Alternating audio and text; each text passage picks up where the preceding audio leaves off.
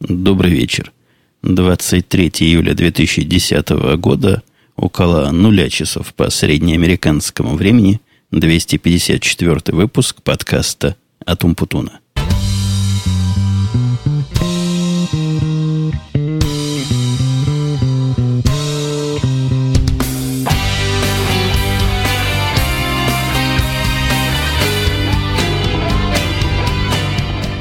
Собирался я записывать 23-го, а вот пока настроил микрофоны и все это накрутил, что надо накручивать, уже наступило 24-е. Ну, серьезно говоря, я собирался записывать все последние три недели, которые вы могли наблюдать, в которые вы могли наблюдать безобразие происходило. То есть я пропустил два очередных выпуска, для этого были более чем весомые причины. Мы ниже про эти причины поговорим не для того, чтобы выяснить и всю правду и раздать братьям по бревну, а сестрам по серге, а для того, чтобы завязать разговорчик. С самого начала хотел я рассказать, просто не могу молчать, хотя, возможно, это была одна из причин, почему я так себя не мог заставить, а все-таки, положа руку на сердце, было бы большое желание, а время найдется, вот как, например, сейчас, ночь на дворе – пес в конуре, кот в подвале, а я тут с вами в этот микрофон пою кукаре. Наверное, одна из причин, почему я не записывал подкаст, мне как-то ломало делать какой-то особо праздничный выпуск. И вот теперь, само собой, получилось. Праздник как бы прошел, а праздник это 5 июля 2005 года. В каком-то в каком-то смысле праздник, в какой-то мере грустный юбилей – пять лет назад, то есть записал я первый выпуск подкаста, вот этого самого, который самого первого выпуска и начал называться, как он называется сейчас. Не сразу он получил все свои атрибуты, все свои проигрыши, но довольно быстро стабилизировалось. И если новые слушатели, я думаю, таких где-то сейчас большинство присутствует, они могут поверить не на слово, примерно так все с самого начала и звучало. Ну, в процессе разговора, в процессе производства моих разговорных шоу я вроде бы чему-то научился в смысле записи, чему-то научился в смысле разговора, и, и все. И вот, собственно, на этом праздник и заканчивается. Ну, давайте пару все-таки слов скажем, которые положено в праздники приговаривать. 254 выпуска, немножко я не дотянул до круглого числа 255 за 5 лет. Не то чтобы мало, но не то чтобы совсем мало. Где-то среднее. И если умножить это на 40-45 минут, средняя, наверное, длина у меня каждого выпуска, получится довольно долго. Я задумался, пытаюсь сходу представить, сколько это получится. Ну, там в комментариях напишите, кто умеет пользоваться калькулятором. Наверное, это долго. Слушать, не переслушать. И я с ужасом иногда читаю комментарии новеньких слушателей, которые энтузиасты, видимо, молодые, и пытаются слушать с самого начала. Наверное, долго слушать, хотя, возможно, техника им помогает перекручивать. За это время я вас даже не буду пугать, сколько раз его выкачивали, много раз. Это я как женщина, у которой неприлично спрашивать возраст, мне просто неприлично вам все эти цифры рассказывать. Давайте проценты. Проценты, они скромные, вы, наверное, знаете, там самое большее 100. Как ни крути, больше 100 не получишь. Так вот, по процентному распределению у меня, конечно, Россия. В смысле скачиваний, в смысле слушаний на лидирующем первом месте. И 65% всех слушателей этого подкаста именно с моей второй доисторической родины. Со второй, потому что на первой моей доисторической родине Украине 14, почти 15%. Давайте про Россию немножко скажу, чтобы вы представляли масштабы этого небедствия, этого явления. Одна Москва – большой, наверное, город. Так вот, этот большой город, не знаю, входит ли туда то, что за Московской кольцевой дорогой или нет, но вот этот город, мегаполис, он мне доставляет и доставлял за все эти пять лет четверть всех слушателей. Четверть всех слушателей, хотите верьте, хотите нет, то подкаста сидит или ходит, или ездит в городе Героя Москва. Санкт-Петербург на втором месте идет из российских городов – да и, пожалуй, я смотрю на статистику из всех мировых городов, городов он тоже, простите, на втором месте, около 7,5% всех слушателей там. Третье место по России, хотя не третье место вообще, а по России третье место это Новосибирск, как ни странно. с более чем двумя процентами. Ну, чуть-чуть больше, чем 2%. Давайте быстренько статистику оттарабаню дальше. Киев 5 и 25%. Это я уже на Украину переключился, которая под 15% слушателей мне поставляет. Молодец. Вторая доисторическая, первая, простите, доисторическая родина. На втором месте не совсем украинский город Одесса, хотя, конечно, находится там же. На третьем месте Харьков. Вот они с Одессой примерно одинаково, по меньше, чем полтора процента каждый. Но это довольно существенные цифры на фоне всей Америки, которая поставляет мне слушателей меньше, не меньше, тут примерно столько же, сколько один город Киев. А если городу Киеву прибавить Одессу или Харьков, или вместе, то они сделают эту самую USA, эти самые североамериканские Соединенные Штаты, просто без напряжения. Я даже позорные проценты про Америку не буду говорить, скажу, что самая моя слушательная аудитория, самое кудло моих слушателей, находится в Калифорнии, на втором месте с сильным отрывом Нью-Йорк, и на третьем месте почему-то славный штат Висконсин. Это для меня загадка, откуда в Висконсине какое-то заметное количество слушателей. Далее идут уже в, в небольших процентах и примерно вместе держатся Германия, Белоруссия и Израиль. Вот практически одинаковое процентное соотношение у них. Далее – Латвия и на последнем, не на последнем, а последний из списка, потому что остальные, там уже меньше и меньше идет Казахстан. Вот с таких мест слушают массово, а я пытался смотреть, с каких мест меня не слушают, чтобы пойти от противного. И понял, что, в принципе, материки я покрыл четко. И я, пожалуй, в виде картинки к этому подкасту приложу карту. И вы увидите, что э, Северная Америка, Южная Америка покрыты хорошо, зеленые. Европа, Азия тоже накрыта сильно. Но если вы картинку видите, вы, наверное, соображаете, о чем я говорю. Не покрытой осталась Гренландия и некоторые страны, наверное, это называется Центральная Африка.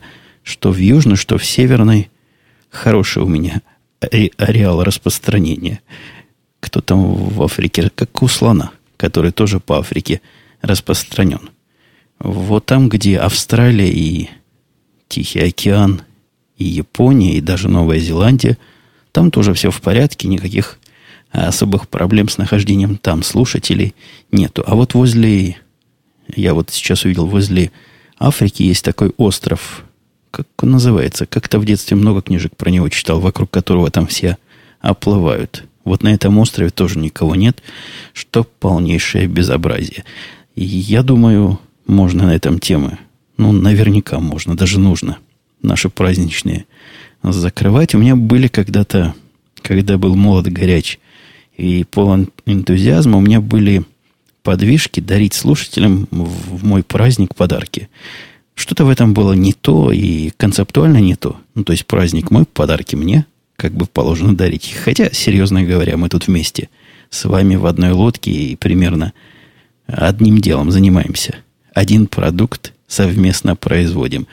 Не, не в этом дело, не в концептуальных проблемах, а дело в том, что уж больно хлопотно, вы знаете, дарить подарки и рассылать их во всякие точки, потому что с вероятностью, сейчас я посмотрю, 65% это окажется в России, куда один из подарков, который я послал года три назад или четыре, по-моему, до сих пор идет. Одна из посылок, которую я посылал в Украину, она ходила-ходила долго и вернулась. Я эту историю рассказывал. Самый странный случай произошел, когда я посылал коллеге по подкасту Бубоку прибор. Прибор пропал месяца на два, на три, потом пришел обратно, но в другой упаковке. Все упаковки были другие. Коробка была не моя, и внутри он был запакован не так, как я его паковал оригинально. Так что с почтой лучше, с вашего позволения, связываться не буду. А подарки из подарков мне, ну, совсем не в струю моего юбилея – а, наверное, просто так от широкой души добрые люди из просто player, по-моему, просто player.ru. Ну, вот если вы просто player напишите, я ссылочку дам. Потому что подарок того стоит, и даже если вам не подарят, тоже рекомендую без всякой задней мысли. Хотя, конечно, злые языки заднюю мысль найдут и скажут реклама. Не, не реклама. Без всяких обязательств моей стороны я просто в Твиттере сказал, а не хотел бы просто плеер дорогой подарить мне их премиум аккаунт, как тут же, ну, наверное, через несколько часов доставили мне такой подарочек. И, повторюсь еще раз, ничего не попросили взамен. Просто плеер это такой сервер, который, сервис, там, наверное, серверов больше, чем один. На мой вкус он находится немножко в серой зоне, хотя сейчас эти зоны трудно померить. Сервисы, которые вещают музыку, я не знаю, как они договариваются с правообладателями, договариваются ли вообще, но сервисов таких много сейчас, и это один из них. Очень грамотно, удобно сделан. Он у меня открыт практически как настольный плеер всегда. Я подбираю себе какой-нибудь плейлист, и прямо издалека он там собирается, а собрать там можно решительно все, и играет все, что мне надо по настроению или по, по задаче по работе. Вот честное слово, я не открещиваюсь от рекламы, просто тут чисто сердечно. Прекрасный сервис. Я его, по-моему, в радио хвалил и дальше буду хвалить. Молодцы, орлы. А за то, что подарили аккаунт, еще раз молодцы. По поводу рекламы и по поводу донейтов, которые мы просим у себя в радио идти, получил в последнее время не один, не два, а целых три письма похожего содержания, которые говорят мне, вот так сочувственно говорят, ну что ж ты так, говорят мне писатели в этих письмах, с разным тоном сочувствия, конечно, некоторые с большей степенью издевательства, не стыдно ли просить донейты вам-то, тебе-то и Бобука-то просить донейты? Как же вы, ну что же вы на паперть пошли с протянутой рукой? Кстати говоря, мнение это не такое уж и частное, и отдельное. И многие мои коллеги-подкастеры, которые пытаются эти самые... Я не люблю слово пожертвование, потому что мы обсуждали уже как-то. Оно не совсем в струю помощь эту финансовую. Они тоже как-то не то что стесняются просить мои коллеги, а опасаются подобной реакции. Для меня подобная реакция в таких массовых масштабах, не один, не два, а целых три, первый раз дошла – и, возможно, это я за иностранизировался, за американизировался за последнее время. Я ничего странного, постыдного или недостойного в этом не вижу.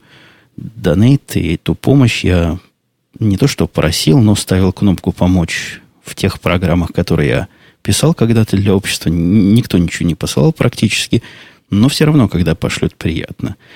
Но там программа это исключительно потерянная прибыль. То есть то время, которое я занимался программой, я мог бы заниматься чем-то другим. Организация подкастов, особенно онлайн-шоу, я не буду в это сильно углубляться, есть для этого специальные подкасты. Поверьте на слово, дело не за даром. Как-то не получается за даром вот эти наши дикие терабайты рассылать. И все сервисы, которые вам сразу пришли на ум, при наших объемах сразу щурятся, жмурятся и вбегают в сторону. Короче говоря, у нас очень специальная система и очень по-специальному все сделано, а многое специальное, не все, но много из этого специального стоит денег. Вот поэтому мы там и приговариваем. Ничего в этом, повторюсь, предусудительного, на мой взгляд, нет. Это какие-то комплексы тех, кто нас ругает. Ну, мне так кажется. Может, молодые еще. А может, в них коммунистическая идея еще жива о том, что всякому по потребностям. А слушайте, это же по потребностям получается практически коммунизм. Или по возможностям. И я не помню, как там при коммунизме было, но теоретически должно было быть хорошо. По поводу масштабов, кстати, явлений, я не так давно слышал подкаст э, This Week in Tech, который, ну, как радио Ти, только на английском языке и хуже. Это настоящее большое шоу, целая медийная у них корпорация уже возникла. И главный ведущий, хост этого подкаста, живет исключительно на пожертвования. Причем не то, что живет, он не способен их прожить, эти деньги, так как, по его словам, приходит около 20 кило денег в месяц. То есть 20 тысяч долларов в месяц собирает человек чисто пожертвованиями. Это, конечно, хороший пример, что не так стыдно, и немногие или многие не думают, что это какая-то милостыня, и не стоит помогать авторам. Давайте по поводу денег дальше – если тут меня ругали за то, что я хочу денег, то на последние, в последние три недели я бился с идиотами, чтобы они взяли мои деньги. Эта история пристраннейшая. Я такого не видал, то есть часто бывает обратное. Берут твои деньги, а ты их обратно пытаешься выбить. Здесь же нет. Оказалось, что в этом доме, в котором я живу, он находится на такой территориально странной м, позиции. То есть одной ногой он как бы в Напервиле, и формально он напервильский, другим же боком он в Удридже. Некоторые сервисы нам предоставляют Напервиль, некоторые в Удридже, а некоторые вообще графство, Дюпейдж. В том прошлом доме, в котором я жил, ничего подобного не было. То есть там было как? Приходил раз в месяц, по-моему, раз в месяц или раз в два месяца счет, в котором было все. Было за воду, за электричество, а вот за газ приходил отдельно. Газовая компания была отдельно. За все коммунальные услуги, кроме газа, приходил счет, я оплатил, и все. Потом я все это сделал по интернету, и оно само платилось. Удобно. Оказалось же здесь, а как-то нам этого никто не сказал, да и у меня такой мысли возникнуть не могло, что здесь все не так. Самое первое, первый колокольчик прозвучал, когда выяснилось, что за мусор а точнее за его вывоз надо платить отдельно. Надо платить отдельно какой-то совершенно отдельной от города компании. То есть тут у них то, что Чубайс, по-моему, хотел сделать, приватизация наступила полная. То есть город этим не занимается. Занимаются разные частные компании. Ладно, согласен. Платим мы, по-моему, раз в два месяца 90 долларов за вывоз мусора вывозят.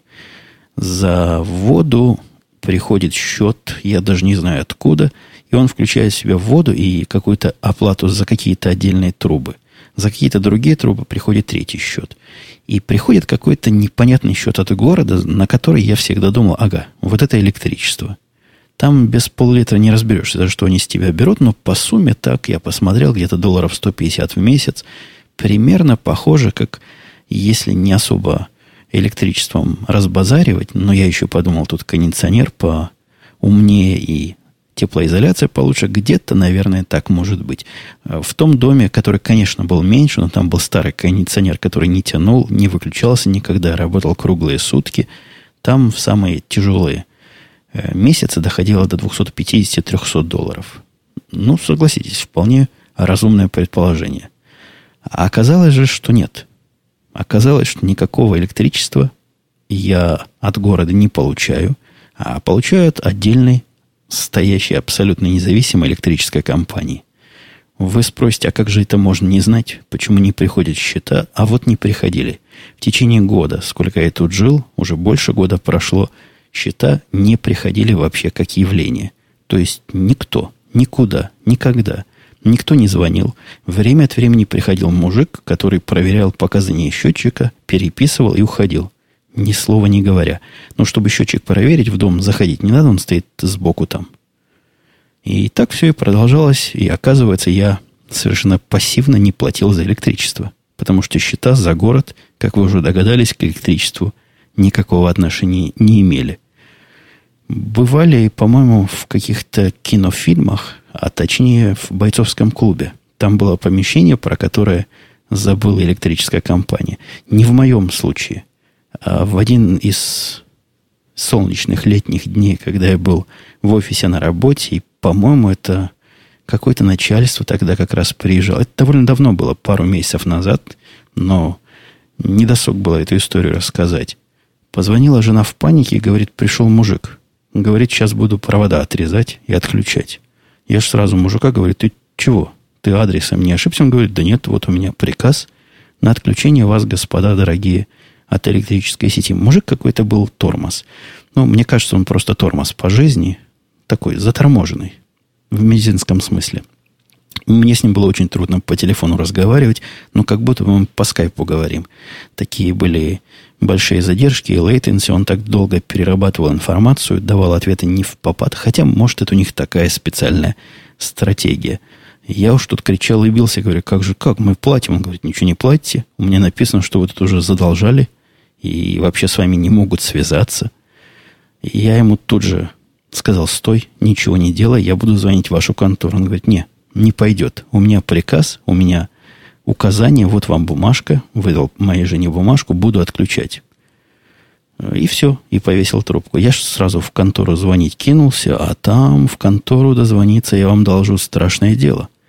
Туда дозвониться, это легче вернуться из Чикаго бегом домой и остановить мужика. Вот точно было бы легче, чем дозвониться в эту контору. Поставили меня в очередь 50 каким-то, а мужик-то в это время провода отрезает один за другим, и останется мой дом без электричества, офис без компьютеров. Короче говоря, конец всему. Без электричества жизни нет. Э, я так понимаю, они зимой не приходили, потому что зимой нельзя отключать электричество, а летом пришли. В контору я дозвонился, когда уже было больше пяти часов, и никого не было. Они до пяти часов работают, не утруждаются. После пяти принимают только срочные звонки о том, что, ну, вы помните, я рассказывал, электрический провод лежит на земле и всех током убивает. Позвонил домой, с удивлением обнаружил, что жена снимает трубку. Это был такой тест. Если снимет трубку, а у нас телефон без электричества не работает, значит, еще не отключили. А оказалось, что мужик не смог добраться к нашему счетчику. То есть счетчик у нас так за домом стоит и так вмонтирован, что увидеть можно, а вот подлезть под него трудно. Но надо ломиком кусок палубы. Не для того его ставили, чтобы лазить туда электричество отключать. Предусмотрительные были люди. Он сказал, что уйдет, а завтра вернется с инструментами. Ну, то есть, понятно, двор он нам корежить не может, поэтому ему надо будет отключить где-то на более далекой подстанции. А ключа от подстанции у него нет – и специальных кусачек, чтобы там перерезать красный или синий провод, тоже с собой не захватил. То есть выгадали мы как-то сутки. Я абсолютно уверен, что это не акция устрашения. Вот вы поговорили с этим тормозом, вы поняли, что ему фантазии не хватит на то, чтобы приходить из заказчиков устрашать. Дозвонился я на завтра в эту компанию. Они сказали, да, сэр, вы не платите, и вообще на вас нет никакого аккаунта не открыто. Тут же мы открыли. Они говорят, все, порядке открыли, ждите, придет счет, оплатите, когда придет, и будет все хорошо. Я говорю, а как же, как же мужик с плоскогубцами не придет больше? Нет, говорят, не волнуйтесь, больше не придет. Ну, помня о том, какой он тормоз и как странно работает их система, я еле дозвонился, еле объяснил им, чего от них хочу. Они с трудом нашли информацию про меня, про мое возможное отключение. Сутки я еще опасался, что придет – сидел как на иголках, сказал жене, если будет приходить, просто не пускай его в дом. Она его впустила, не понимала, чего он хочет. Думала, ну, электрический монтер. Пришел чего-то в счетчике посмотреть. А он говорит, я вас отключаю. Короче говоря, не пришел он на завтра, и стал я ждать счета с некоторой дрожью в руках, потому что вы представляете себе счет, который год не приходил. А если сложить, получится много – а если на это много еще накрутить какой-то штрафной процент, то сколько получится? А процент на процент. Но ну, вы представляете, мое ожидание. Жду неделю, жду две, жду три. Ничего не происходит.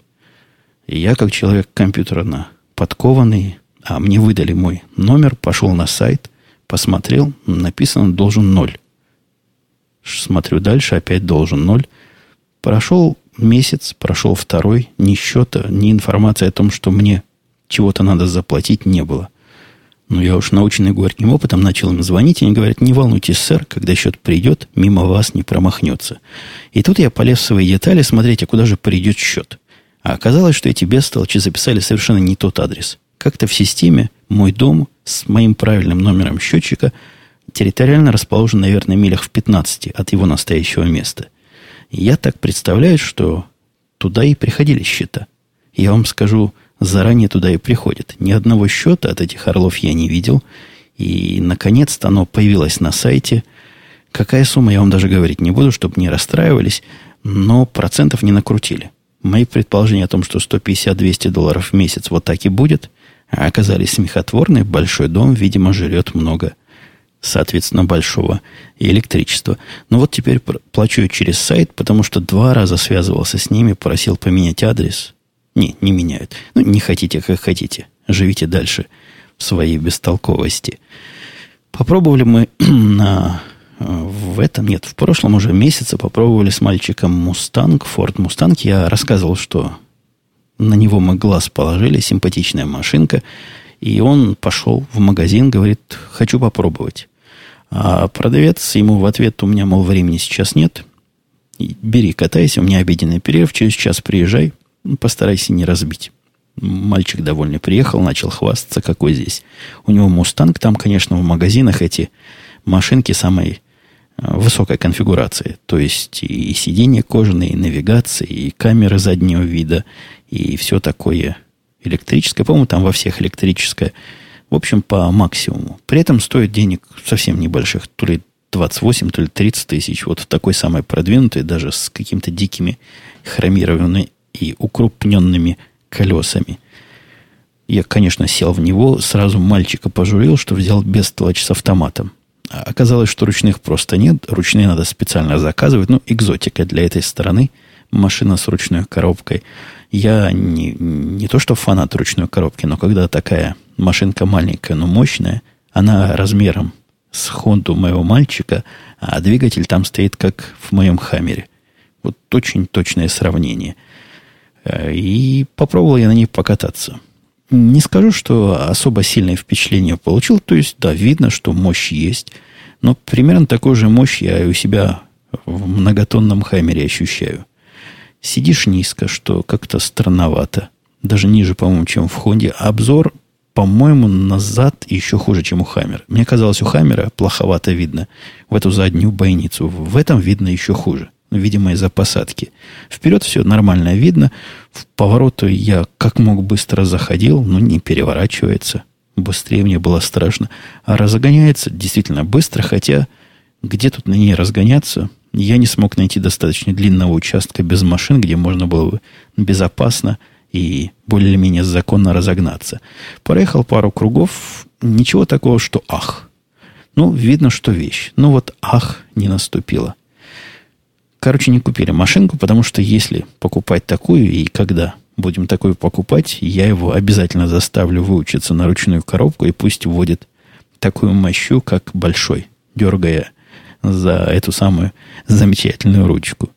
А, кстати, я хотел вас еще предупредить с самого начала, что сегодня подкаст я записываю не в компьютере. То есть, хотя я сижу во второй на Первольской студии, погода позволяет, хотя это бред какой-то. Сколько у нас? 12.27 показывают часы в компьютере. 28 градусов тепла. То есть ночь и 28 градусов тепла.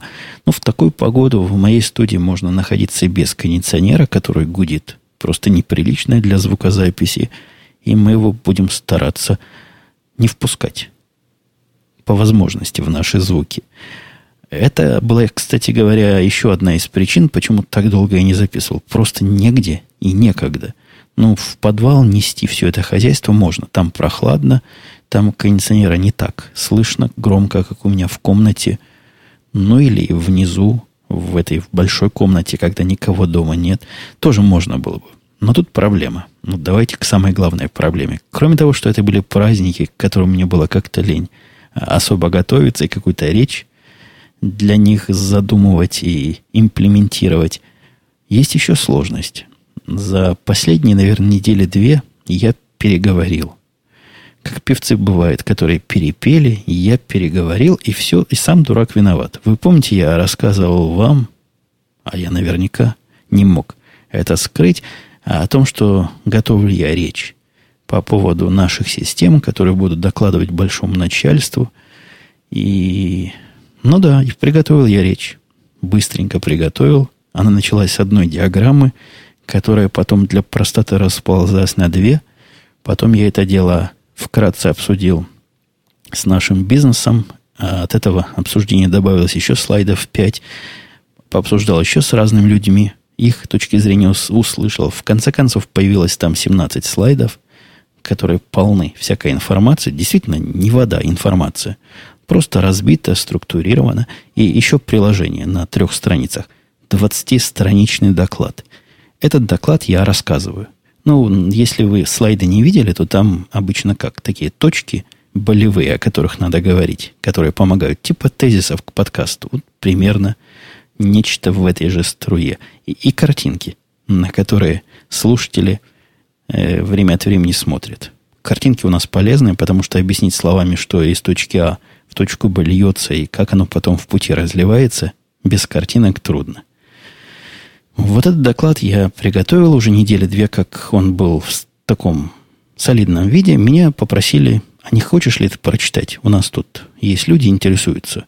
Ну, чисто, чисто рядом сидели. Абсолютно не те, для кого доклад задумывался. Но вот мой бизнес-контакт с ними про бизнес говорил, наши внутренние. Они любопытные захотели послушать немножко про нашу технику. Ну чего, у нас все открыто, все прозрачно. Хотите, слушайте. И вдарил я по докладу. Доклад оказался, ну, я его так и примерно рассчитывал, совещание два часа, то есть доклад часа полтора, потом на полчаса вопросы и ответы. Первый раз нормально прошло. То есть я рассказал все это бойко на иностранном языке, конечно. Они бестолочь на других не понимают.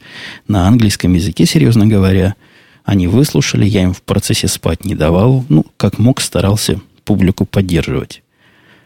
И вопросы задавали умные. Видно было, что не храпели в процессе. И, видимо, я перестарался. Это какой-то горе от ума, потому что так он им понравился, что позвали они своих знакомых начальников, те позвали своих. Короче говоря, за прошедшие две недели я этот доклад уже читал пять или шесть. Да, скорее шесть, чем пять раз. Это еще то напряжение. То есть, когда одно и то же, это как подкаст один и тот же рассказывать многократно. Это же ужас. Ну, для подкастера, а если у вас есть знакомые подкастеры, дорогие слушатели, вы у них спросите для проверки. Если вы сами пробовали, то вы знаете, что такое переговаривать подкаст, который либо получился, либо не получился, либо не записался. Это пытка. Говорить же шесть раз один тот же доклад длиной два часа. Ну, то есть, фактически я говорю из этих двух часов, наверное, час пятьдесят. Без остановки. На иностранном языке. Причем пытаясь сделать это красиво, я понял две вещи. Не, не быть мне докладчиком в, как это общество называлось, общество знания, где ходили докладчики про всякие правильные вещи рассказывали. Не быть.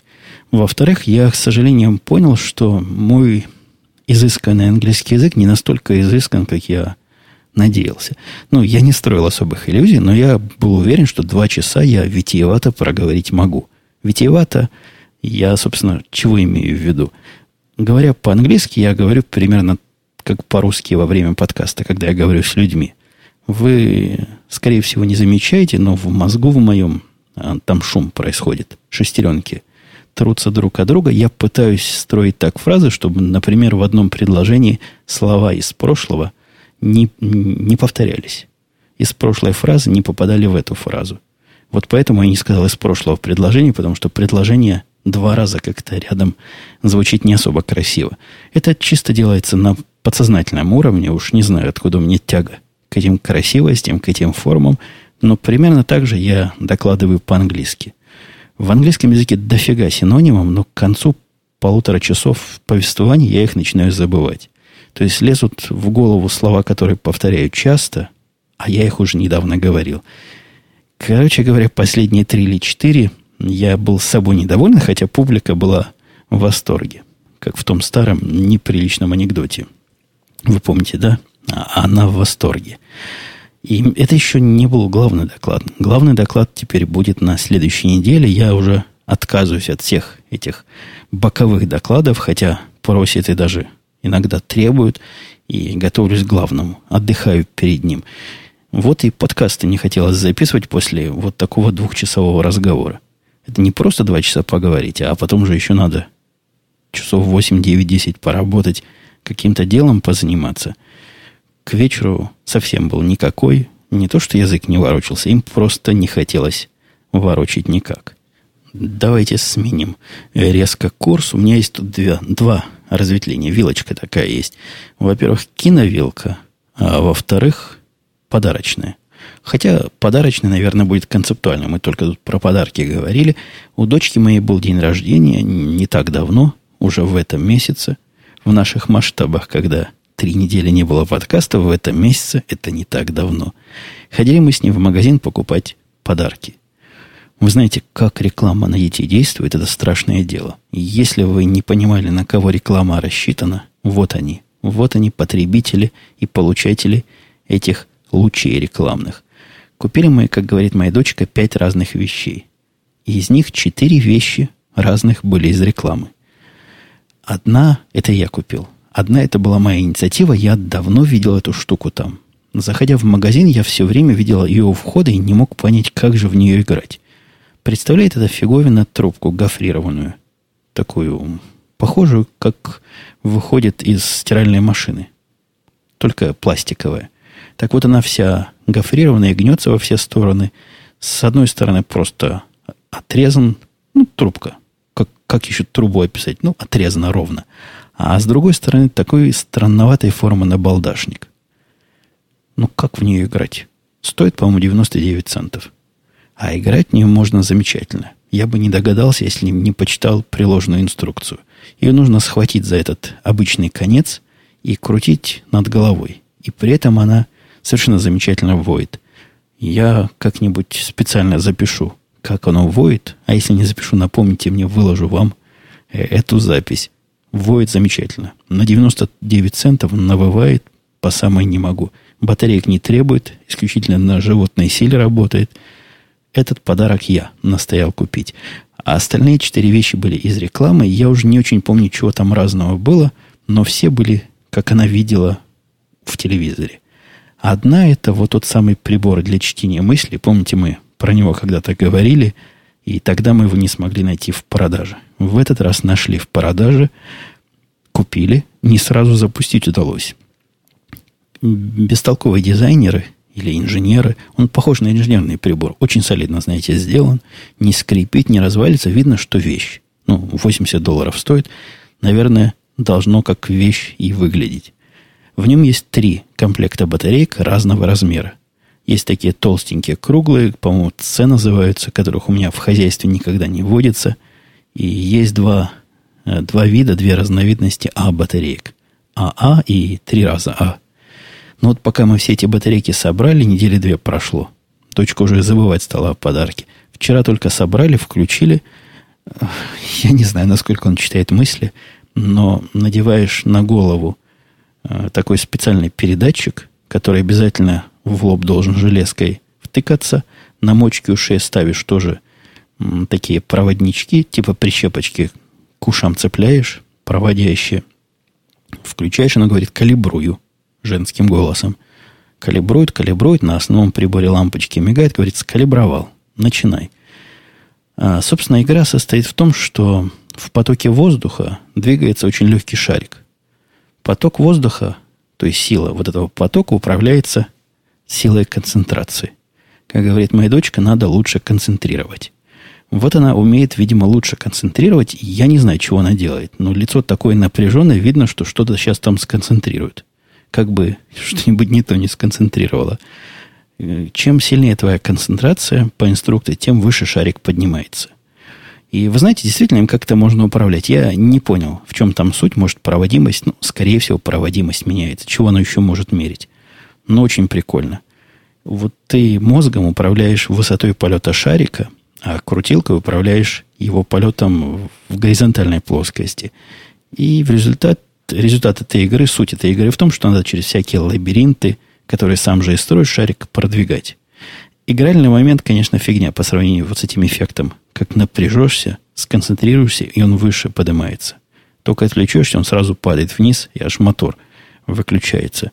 Пристраннейшая игрушка. А остальные игрушки, которые мы подарили, не стоят даже упоминания в нашем юбилейном подкасте, потому что я, честно говоря, не помню, чего там было. О, помню. Была а, очень странная вещь, которая только рекламой можно объяснить, почему моя дочка так ее хотела. Представляется вы пластиковый стакан. Обычный пластиковый стакан, который, наверное, можно купить за 10 центов, за 20 центов. Но на этом картинка. Это раз. И внутри стоит какой-то датчик, какой-то приемник, который на давление реагирует. Если туда закинуть теннисный мячик, этот стакан разными голосами кричит. В общем, вся игрушка. По-моему, стоит то ли 10 долларов, то ли 20 долларов. Вот это странное человека-надувательство – и игра и в том состоит, что надо бросать шарики и попадать в стакан. Раскручено, повторюсь, исключительно рекламными передачами, потому что, ну, какому нормальному человеку в это захочется играть и долго. Попасть в этот стакан пинг-понгным шариком, ну, просто невозможно. А особенно по такому полу мраморному, как у нас, он прыгает во все стороны. Куда угодно, кроме как в стакан. Ну, зато кричит красиво, когда в стакан попадешь. Вот все, что я вспомнил про подарки, про все эти пять вещей, я целых три смог вспомнить. В этот же день мы с ней зашли в другой магазин, который рядом находился, и он достоин того, чтобы упомянуть в этом